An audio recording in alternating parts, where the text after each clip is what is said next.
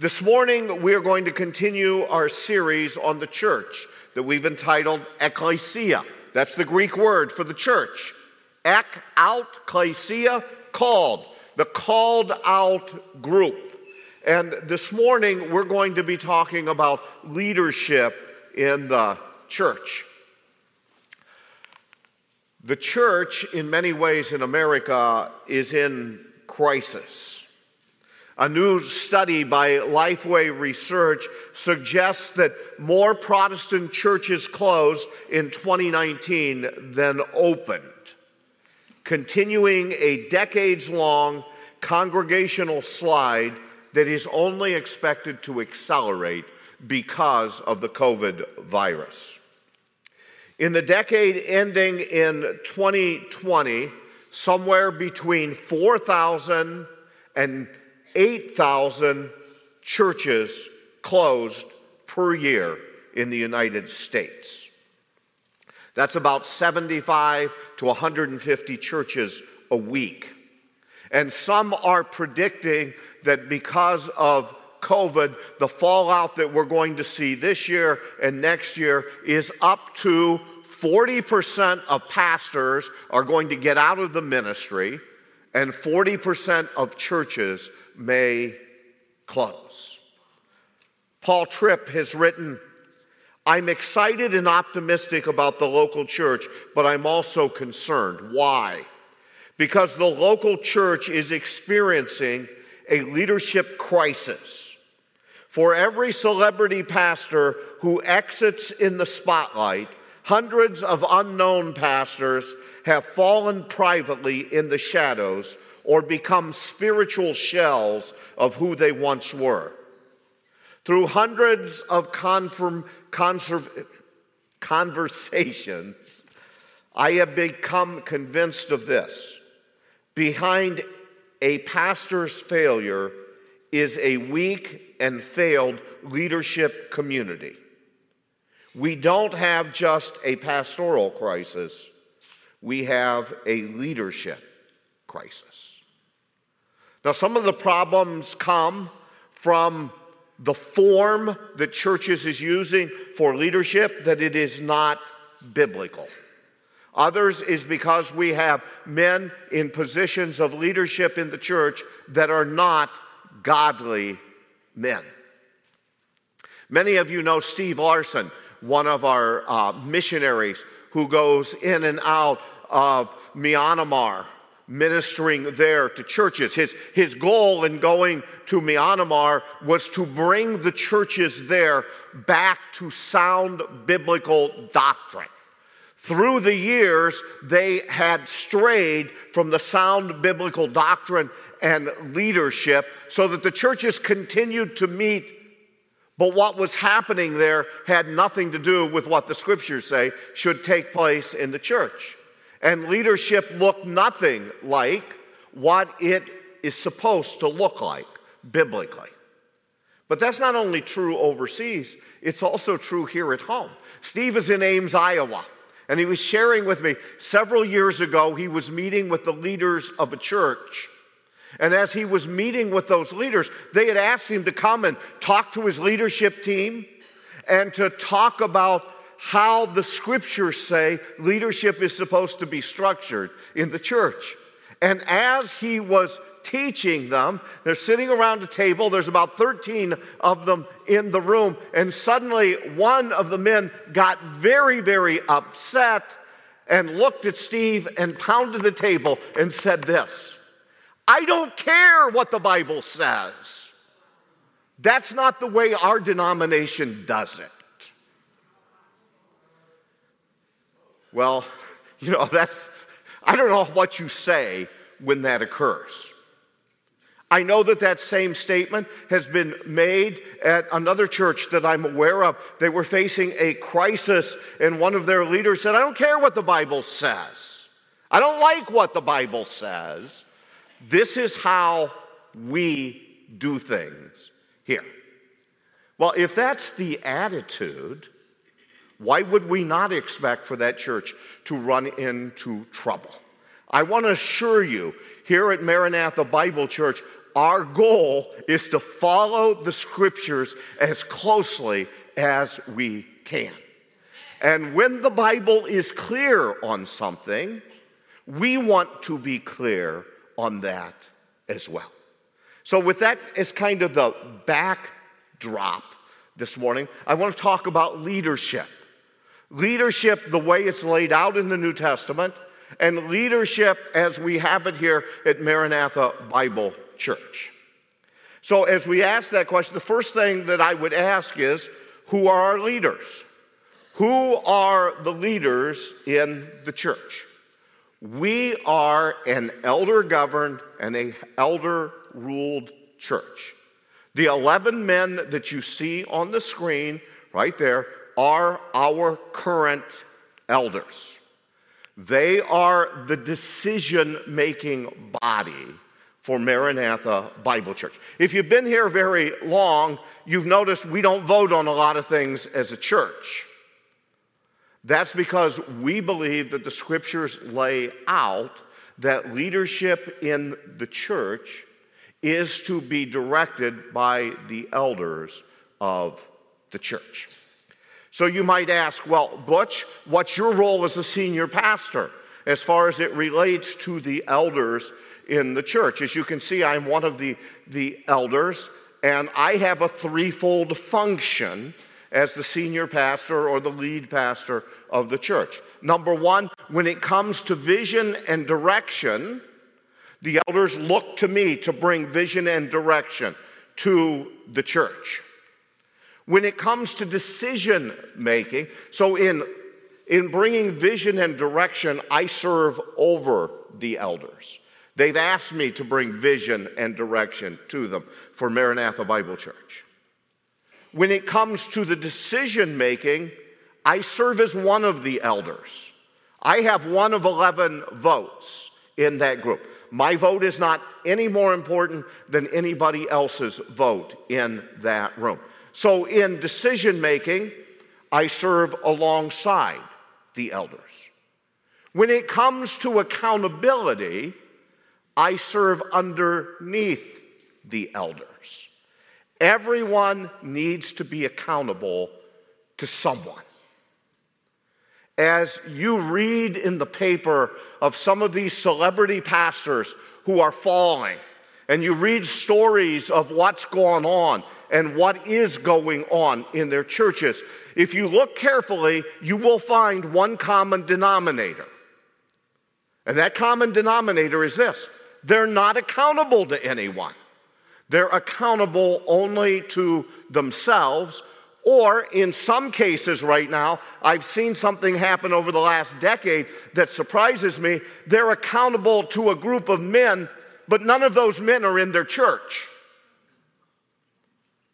I'm not sure how all that works, but the other thing I've discovered is the men that they're accountable to is they also are the elders for that individual in their churches and make decisions. So they have this little closed group of individuals, and then we wonder why we have such problems.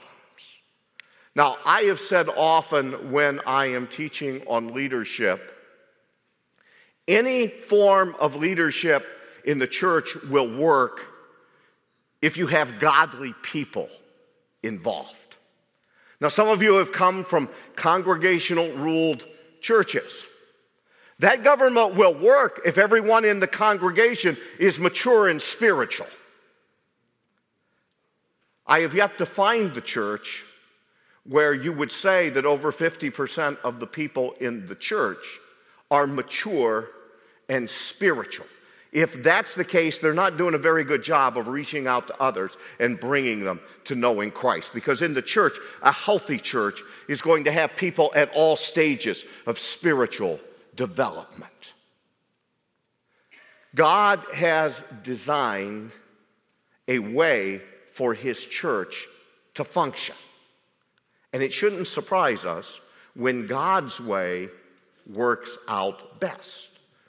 But let me also say, as we launch into this, you can have this form of government, but if you have ungodly men who are the elders in the church, you're still going to have problems in the church.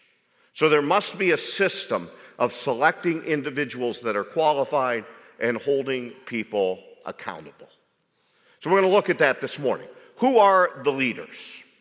The first thing I want us to see is that the leaders are the elders, overseers, bishops, and pastors.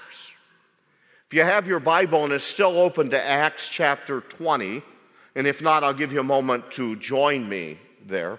I want to point a few things out to you from this passage. Acts chapter 20.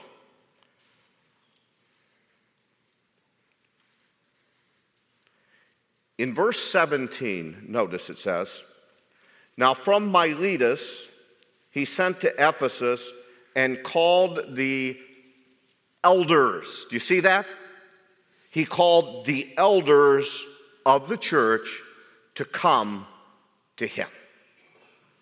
All right, jump down to verse 28. He's speaking to this same group of men. We read the passage to you this morning. Verse 28, it says, Pay careful attention to yourselves and to all the flock in which the Holy Spirit has made you overseers. Do you see that? The same group of individuals that are called elders are also called overseers. Now, the word overseers in the Greek is the word we get our word, English word, bishops. So, overseers and bishops, that's the same word. Uh, we don't hear a whole lot about overseers uh, today, but maybe you've heard of people who are bishops. And so we see that the elders, the overseers, the bishops, and notice what it says, verse 28 pay careful attention to yourselves and to all the flock in which the Holy Spirit has made you overseers to care for the church. Now, the words to care in the Greek are the words from which we get the term pastor. So the elders, which equal the overseers, which equal the bishops, equals pastors. So all four of those terms Paul uses here in Acts chapter 20, and all four of them refer to the exact same individuals the elders, the overseers, the bishops, and the pastors. Now, we have some of our elders that are present here in our service this morning. We have 11 in the church. If you're one of our elders, would you stand up just for a moment? Okay, I see Rick Kaleli and, and John and uh, Brad Mooney, who read the scripture uh, for us. Now, I want to tell you, it is appropriate for you, you stay standing for just a moment. See if we can get you a little uncomfortable here. it is appropriate to refer to individuals who are in this office. We normally refer to them here as elders. But it is also appropriate to call them overseers. You can call them bishops. That's appropriate. You may say, Really? For these guys? and pastors. You can sit down. So, the real pastors of Maranatha Bible Church are the elders. They're the ones who are responsible to God for tending and caring for this body of believers. You say, well, you have other guys around here that you call pastors. Uh, you, you, you call them, you give them that title of pastors. Well, we use the term pastor in two ways around here we use it biblically and we use it culturally. Uh, we decided we were fighting a losing battle to say to the church, quit calling our youth guys pastors. Quit calling other guys on staff as pastors. It's like spitting into the wind. in this culture. And so we decided we're going to use the term in two ways. And we're just going to teach our congregation that the true pastors of Maranatha Bible Church are the elders. The other individuals that we have serving here, certainly we expect them to meet the qualifications of elders or to be growing into those qualifications for elders. And we would say they are elders in training. So, just so you'll know, not everyone like uh, uh, Pastor Brian, Pastor Steve, Pastor Eric, we are using that term in a cultural way with them because in our current culture, almost everyone refers to guys who are on the staff of the church as pastors. Uh, you may wonder where these different words came from. The term elders is a Jewish word that they would understand from the Old Testament who elders were. They were the leaders, leaders of cities, or, or leaders in the tribes of Israel. The word overseer or bishop is a Greek term. And so it comes into play as the Apostle Paul reaches out to Gentiles. That's where we see the word overseer or bishop coming from.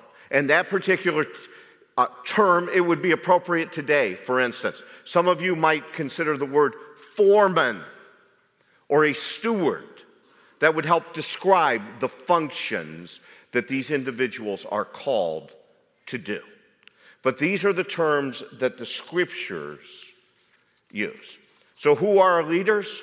We have the elders, overseers, bishops, pastors, all the same group of individuals, just different terms used of them. And then we have the deacons. This is also laid out in the scriptures as a leadership title deacons. Now, this first came to pass in Acts chapter 6. Even though the term deacon is not used there as an office, I believe this is where we see the first deacons being raised up. Acts 6, verses 1 to 7 says this Now, in these days, when the disciples were increasing in number, a complaint by the Hellenists arose against the Hebrews because their widows were being neglected in the daily distribution. Right, there was a need for food in Jerusalem. And so there were widows that needed to be ministered to. Now, a dispute comes up because the Hebrew widows, that would refer to those who were from Judea, that were from the Jerusalem area. And because they were from that area, what would they have there? Family members. Uh, they would have people that they've grown up with all their, their, their life. So it'd be natural for people to minister to those who were close to them. And, you know, the scriptures teach us that his family were to take care of one another.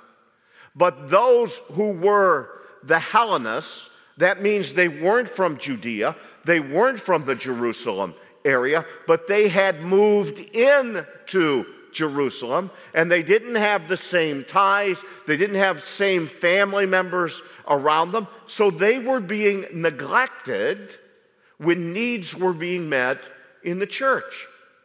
And the 12 summoned the full number of the disciples and said, It is not right that we should give up preaching the word of God to serve tables. The apostle said, We can't give up teaching and preaching God's word Remember, some of them are writing God's word. We can't give that up in order to take care of these physical needs.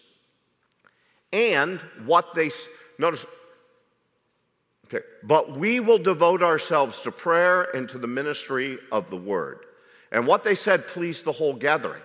And they chose, they're going to choose seven men to meet those needs. They chose Stephen, a man full of faith and of the Holy Spirit. Please let me pause there. We'll talk about this more in a moment. But the qualifications for a deacon, the qualifications to serve and meet physical needs, is a man who's full of the Spirit and full of wisdom. So it's not right we give this up to serve tables. And it says, And what they said pleased the whole gathering. And they chose Stephen, a man full of faith and of the Holy Spirit, and Philip, and Prochorus, and Nicanor, and Timon, and Parmenas, and Nicholas, a proselyte of Antioch. These they set before the apostles, and they prayed and laid their hands on them. And the word of God continued to multiply, to increase. And the number of the disciples multiplied greatly in Jerusalem, and a great many of the priests became obedient to the faith. See, notice as the church does what the church is supposed to do, taking care of the needs of the people, the priests notice hey, what's all of this that's going on? And many of the priests are coming to put faith and trust in Christ. You know what? There's a lesson there for us. When the church acts like the church is supposed to act, it will have an impact on our community. It sure, certainly did in Jerusalem. So, what are the functions for the elders? The function, oh, let me pause just for a second here. Here at Maranatha Bible Church, we currently have 40 men who are serving as deacons in this ministry. So if you are one of the deacons in our ministry, if you're in this service, would you stand to your feet just so people, who, there's too many of you for me to put your pictures up on the screen. But if you're one of the deacons in our church, would you stand up here so that people in the congregation can see the individuals who are helping us in this way? Guys, you can be seated. Thank you for the service that you do. And how do we tell if our deacons are being effective or not? It's a simple question Are the needs in the body being met? If the needs in the body are being met, then our deacons are functioning well because that's their responsibility. So let's talk about things. What are the functions of the elders? Well, first of all, they are to lead the church. 1 Timothy 5:17 says this: "Let the elders who rule well, their job is to rule." Titus 1:7, "For an overseer as God's steward." That word steward would be the term of a manager. That's their responsibilities to rule and manage the church. Also, they are to teach and preach the word of God. Titus 1 9 says this He must hold firm to the trustworthy word. Uh, they must be trained well enough that they know what God's word teaches, so that he may be able to give instruction in sound doctrine and also to rebuke those who contradict it. So the elders are to teach and preach the word of God, and along with that, they are to protect the church from false teaching. People are going to come along and try to bring false teaching into the church, and it's the role of the elders to protect that which we believe the scriptures teach. Another function of the elders is they are to pray for the sick. James chapter 5, verse 14 says this Is anyone among you sick?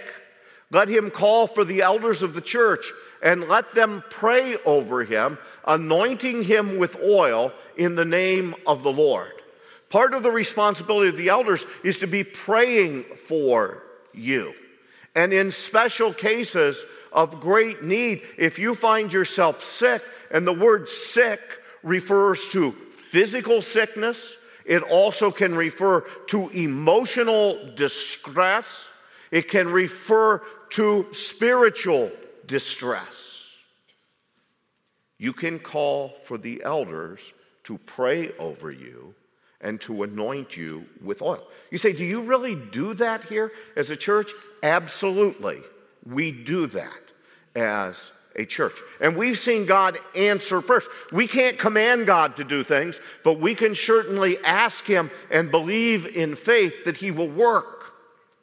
You know, ultimately, as true believers of physical sickness, we will all ultimately be healed, even if that's when we're in heaven with God. But God does heal people right now, today. Not just in the future, He can heal people. And we need to pray in faith. And so, you know, it, the onus is upon the member of the church to call the elders. That's why we don't say, okay, we're going to have an anointing service here. Anybody wants to be anointed, come on up. And we'll line the, the, the elders up with bottles of oil and, and, and we will anoint you here in front of the whole congregation. Uh, that's not what the Word of God says. That's not how it's to be done. It's the sick call for the elders, and we arrange for the elders to pray with them and to anoint them with oil and pray over. them. That's one of the functions of the elders. Another function is they're to judge doctrinal issues. Acts 15 6.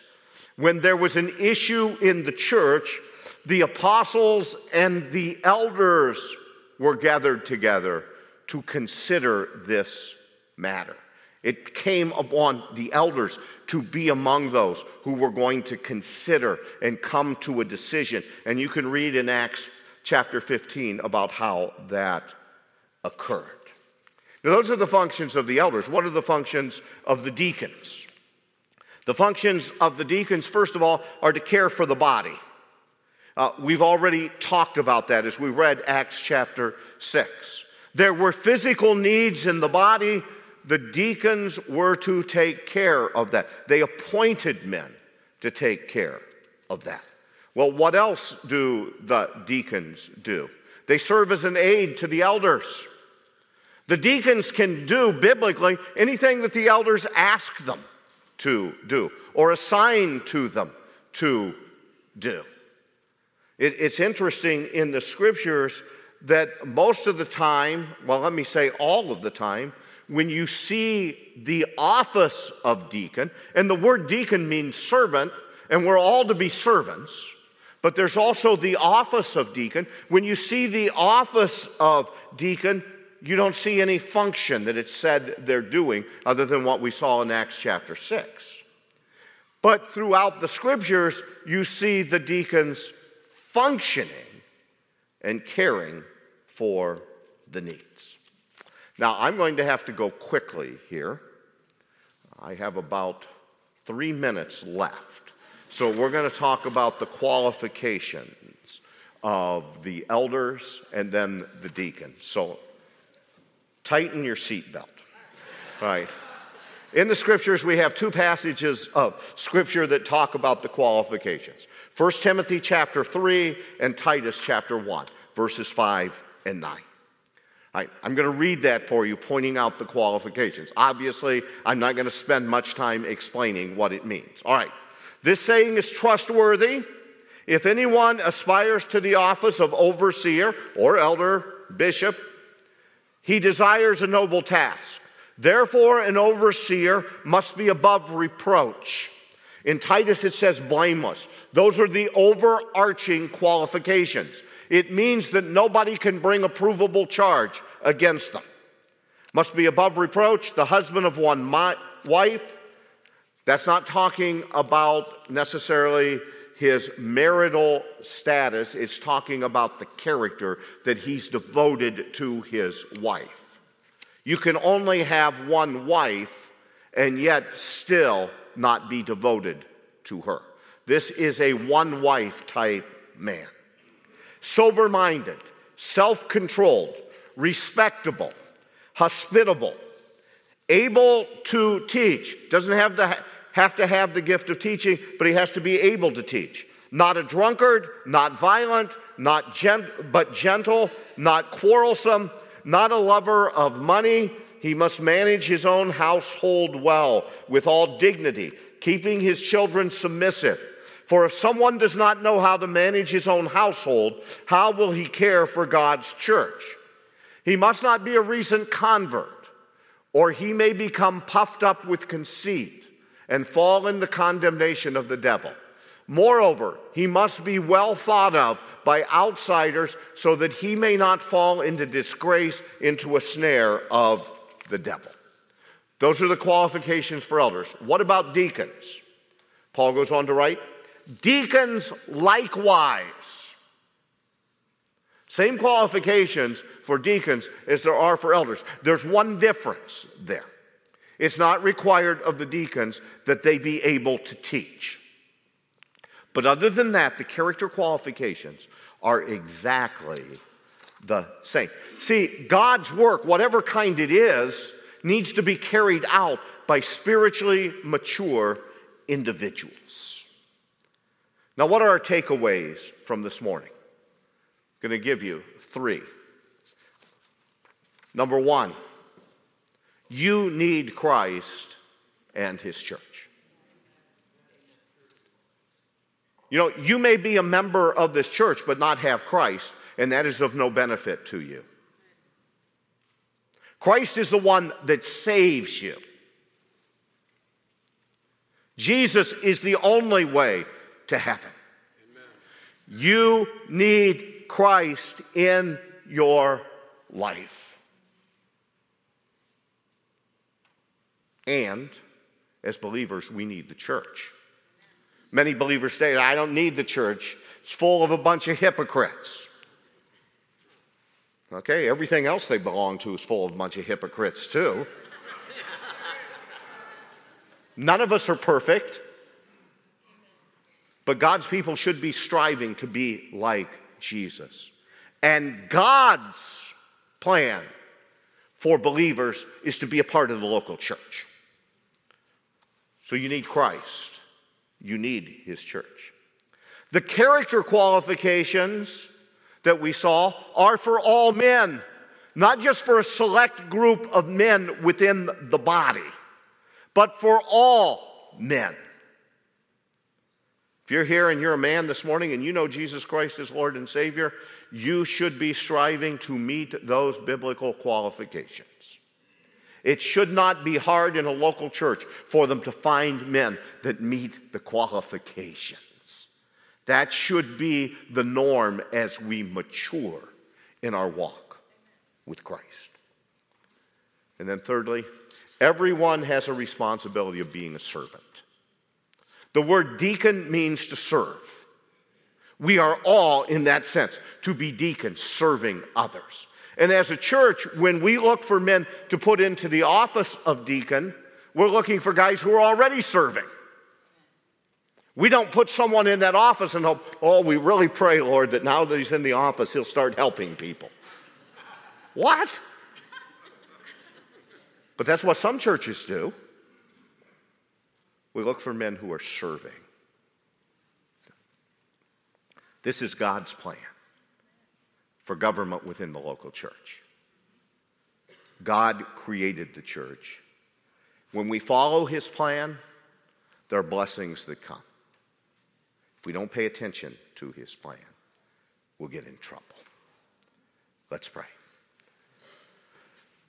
Father, we thank you for the blessings that you have given to us. We thank you, Father, for your plan for us individually and corporately as a church. I pray, Father, that as a church that we will never stray from your plan. I pray that we will stay totally and completely committed to you till Jesus returns.